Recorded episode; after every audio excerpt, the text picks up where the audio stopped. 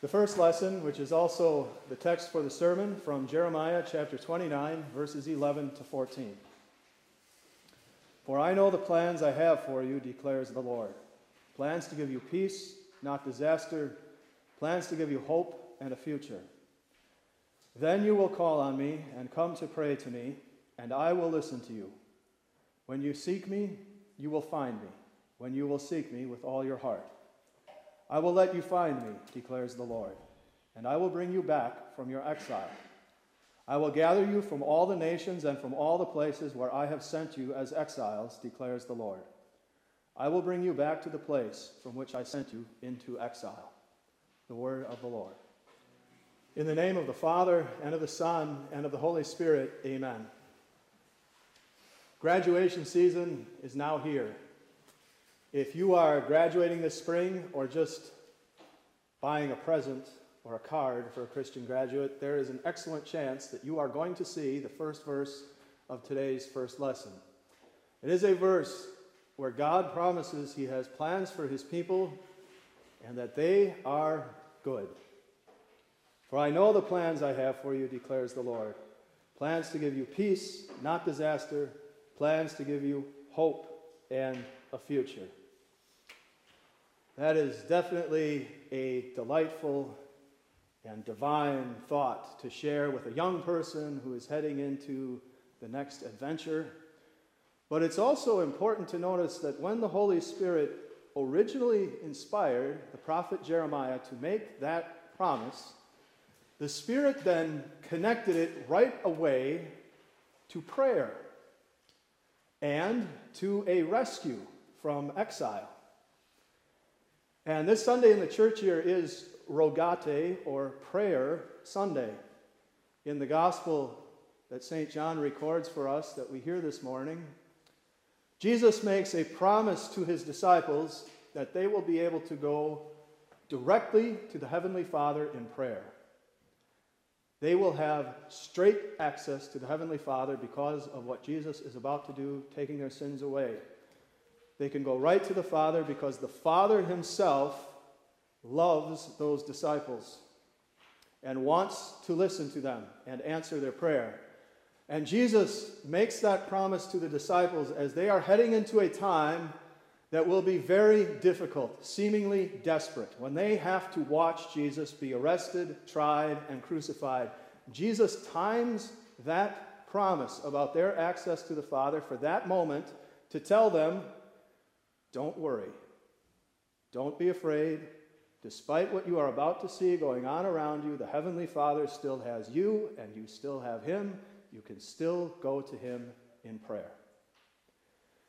Now, Jeremiah's original audience for this promise from the Lord, they were also facing a time that was difficult, seemingly desperate. When Jeremiah wrote these words, it was the final days of independence for the kingdom of Judah and its capital of Jerusalem. It was probably within just a couple of months, Jeremiah writing this, that the Babylonian army invaded, laid siege to Jerusalem, leveled it, and carried the people of Judah away into exile in Babylon. It was an economically hard time for the people in Judah, and for them, economic hardship did not mean that they were a couple of months behind on their bills or they didn't have much of a vacation fund for this summer. It meant they had no food. People were starving to death. Militarily, politically, the situation was difficult. They were surrounded by all these kingdoms who were bent on destroying them, and normal everyday life had ceased to be normal and everyday. People were afraid, and not just of losing their jobs or that there would be a reduction in the value of their 401ks. They were afraid that their own physical death was imminent. And with all of these things going on around them, it would only be natural for the few believers who remained in Judah to look around themselves and ask, why has the Lord abandoned us? Where has God gone, and what are we going to do now? Of course, the sad fact is there weren't a whole lot of people left in Judah who were even asking questions like that, because most of them had dropped into paganism. They were now offering their sacrifices and their prayers to idols. Others had just given up on the Lord in hopelessness and helplessness. And to make matters even worse for the people at that time, many of them could still remember, or at least their parents or grandparents could remember, a better time. The so-called Silver Age of Judah, where things were politically peaceful and economically prosperous. You know, that seems to be kind of the general pattern in human civilizations. You have these brief, brilliant periods where everyone is thriving and things are relatively peaceful, but they get kind of sandwiched between times where things are much more challenging and treacherous. And I think a lot of people in our land today are coming sliding out of a time when things were relatively peaceful and economically prosperous, and into a time where the future is pretty scary, where things are uncertain economically, socially, politically, personally. And to the few people left in our land who are still listening to the word of the Lord and trusting what he is saying, he makes the same promise that he made to the people of Judah. I do have plans for you, and my plans for you are good. The Lord says it clearly and directly. For I know the plans that I have for you, declares the Lord.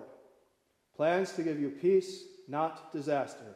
Plans to give you hope and a future. Now you can see, contained in that promise, there's kind of this implicit recognition from the Lord that his people don't always perfectly trust the good plans that he has for them. Now, the people of Judah, at Jeremiah's time, they had their reasons for those doubts, and their reasons were probably greater than ours, but we have our own.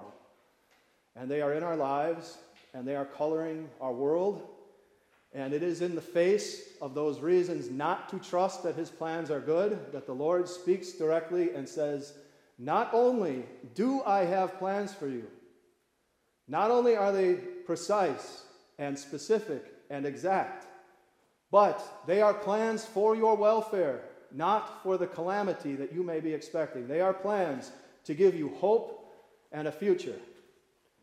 And sometimes from where we are standing in our world, it could be hard for us to understand how that's true. Now, as Christians, hopefully we would at least say this much in our hearts. I know God has some good plans for me. I know he sent Jesus to take my sins away.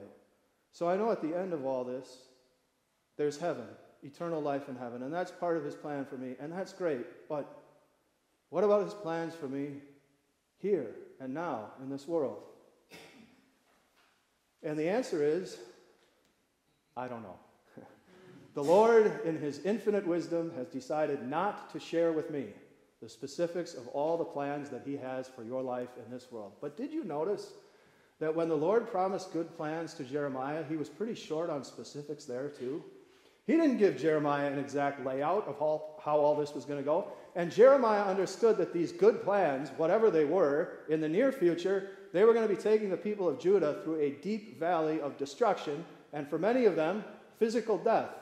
But the Lord did not make this promise to the unbelievers in Judah. And he does not make this promise to the unbelievers in our world either. He makes it to the people who do trust his word. And besides, when we start with the question, what about here and now? What about my immediate future in this world? We are really starting in the wrong place, because a question like that sort of implies that eternal life in heaven is illusory, or that it pales in importance with my life here and now in this world.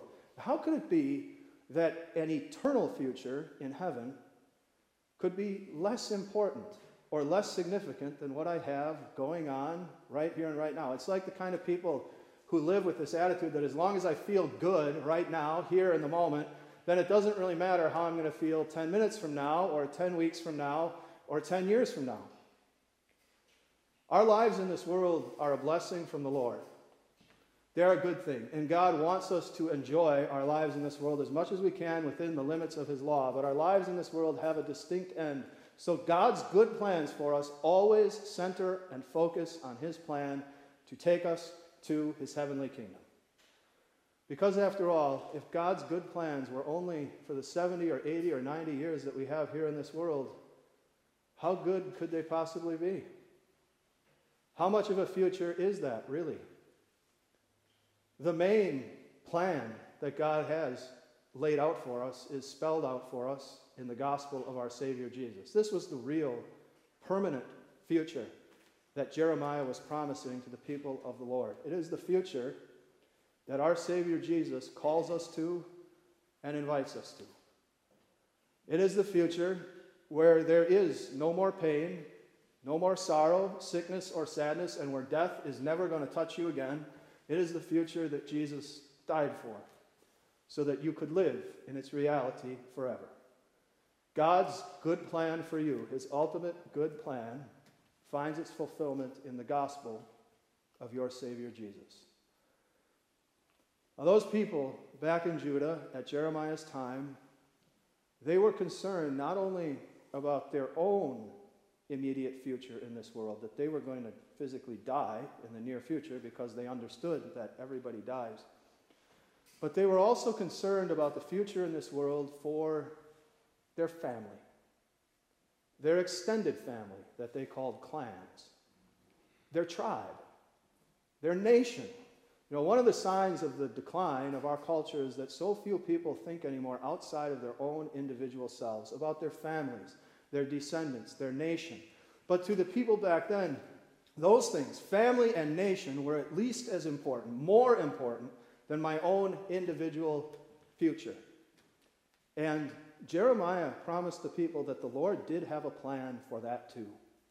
He had a plan for them, for their family, for their nation, right here and now in this world. He told them that they were still going to be the nation that carried forward God's word and his promises. They would be the nation, when the time came, who would produce the Son of God, the Messiah, in the flesh. The Lord told them, my plan is for the prosperity of your posterity. He had a plan to save them for eternity. He also had a plan for them here and now in this world. So we know we have a share in that eternal plan, the salvation that our Savior Jesus Christ has won for us. And we can actually see the outline of that plan more clearly than they could, because we live after Jesus came into this world. He has already come and lived for us and died on the cross for us, so we can see God's plan of salvation with greater clarity than they could. But we have the same amount of clarity that they do for God's plans for us here and now in this world, which is not a great deal at all. But God does make us plant the promise that those plans are good too. And again, I cannot preach with any specificity about exactly what those plans are for your life, because we are all individual people, and God's plans for you may be very, very different than the plans he has for me or for anyone else in this sanctuary. But there is at least one part of God's plan for your life and my life and everybody else here this morning that is the same. Part of his plan for the life of every Christian is for us to live as God's dearly loved children. His plan for your life and for mine is to show the world around us what the Christian faith is, who the true God is, how much we value the eternal plan that he has for us. It is for the people around us to see the love of our Savior Jesus in our lives, because then they will come seeking the difference, and we will be able to tell them about God's eternal plan.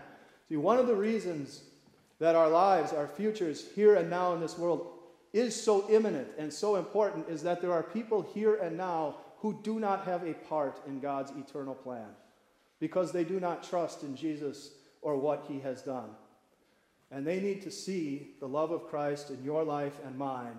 They need to see our quiet, calm confidence in the promise of God's eternal plan.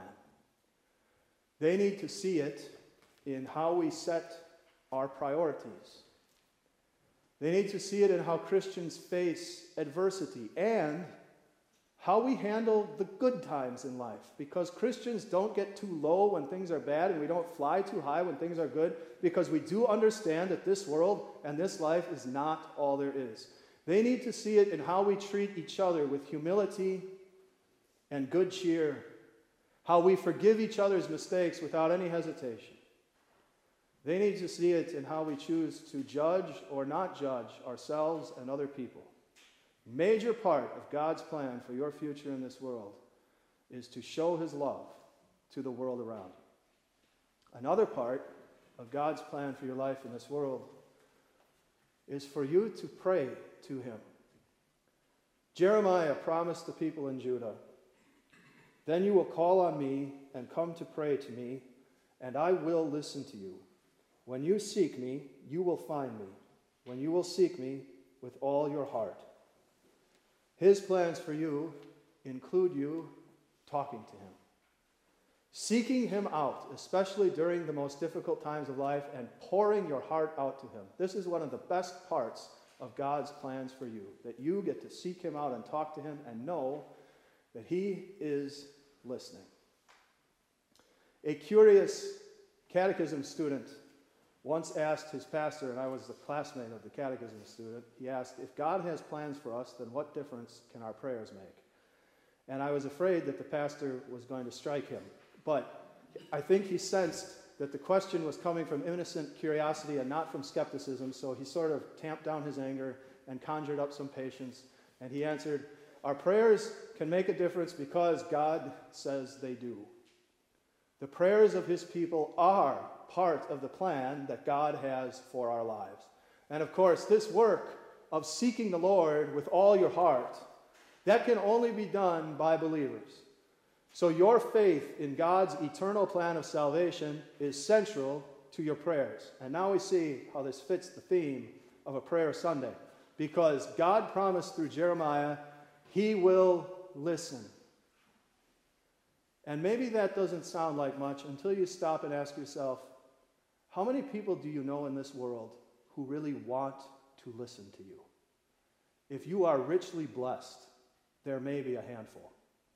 But you have a God who always wants to listen to you. And it also becomes more meaningful when you understand the full definition of that word, listen. It means to turn a sympathetic ear.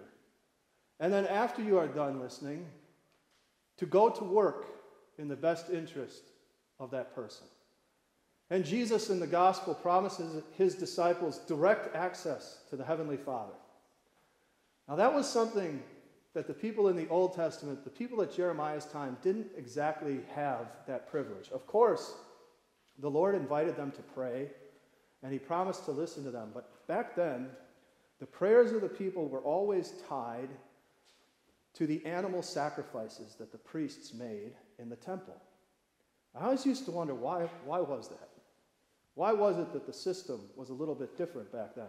And I think it was so that the people would have to visually connect their prayers to sacrifice. They would have to see that their prayers become worthy to the Lord because a sacrifice for sin is being made. Now you and I, we don't have to pray from a temple or any particular place because we are God's temple. The Holy Spirit lives in us. And we don't have to connect our prayers to an animal sacrifice made by a priest because the Lamb of God has been sacrificed for our sins on the cross. Our prayers connect to the sacrifice that Jesus made. It is what Jesus has done and what he says in today's gospel that make our prayers worthy and acceptable to our Heavenly Father. And he wants us to take it for granted. Not in the sense that we don't appreciate it, but in the sense that we just know it's going to happen, that he is going to answer for our best. Jeremiah said this to people who were facing generations of exile. "I will bring you back from your exile. I will gather you from all the nations and from all the places where I have sent you as exiles, declares the Lord. I will bring you back from the places from which I sent you into exile." But for Jeremiah and the people of that day, he's talking about the Babylonian exile. The Lord is promising that after 70 years of suffering in Babylon, He is going to bring them back to their promised land, and they will enjoy peace and prosperity that they could only dream about while they were away in exile. But Jeremiah's words can also be understood more broadly as addressing all of the Lord's exiles in this world.